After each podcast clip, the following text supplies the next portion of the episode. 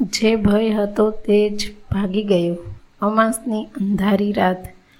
અમાસની અંધારી રાત હતી. ચોપાસ ગાઢ અંધકાર પથરાયેલો હતો. નિર્જન વનમાંથી એક વૃદ્ધ સંન્યાસી અને તેનો યુવાન શિષ્ય પસાર થઈ રહ્યા હતા.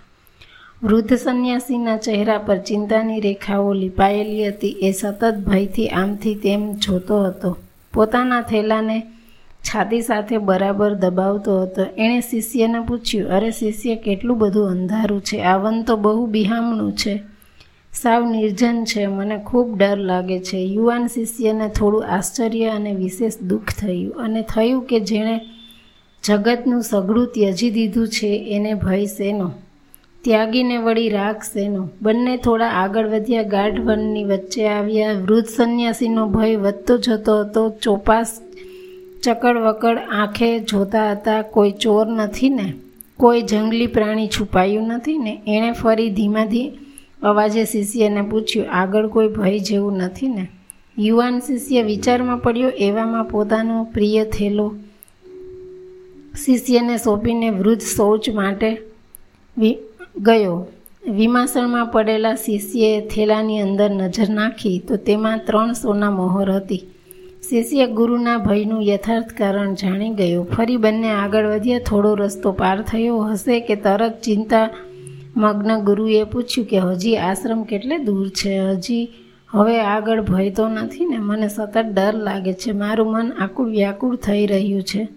શિષ્યએ હસતા હસતા કહ્યું, ગુરુદેવ, હવે તો આપ સર્વથા નિર્ભય છો.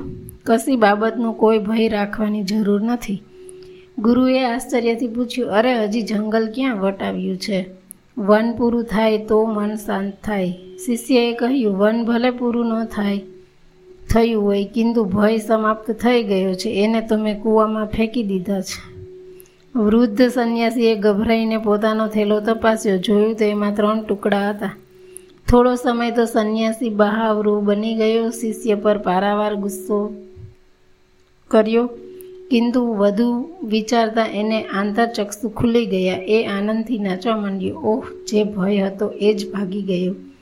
એને ખબર પડી કે બાહ્ય સંપત્તિ એ જ ભય છે. આંતર સંપત્તિ એ અભય છે.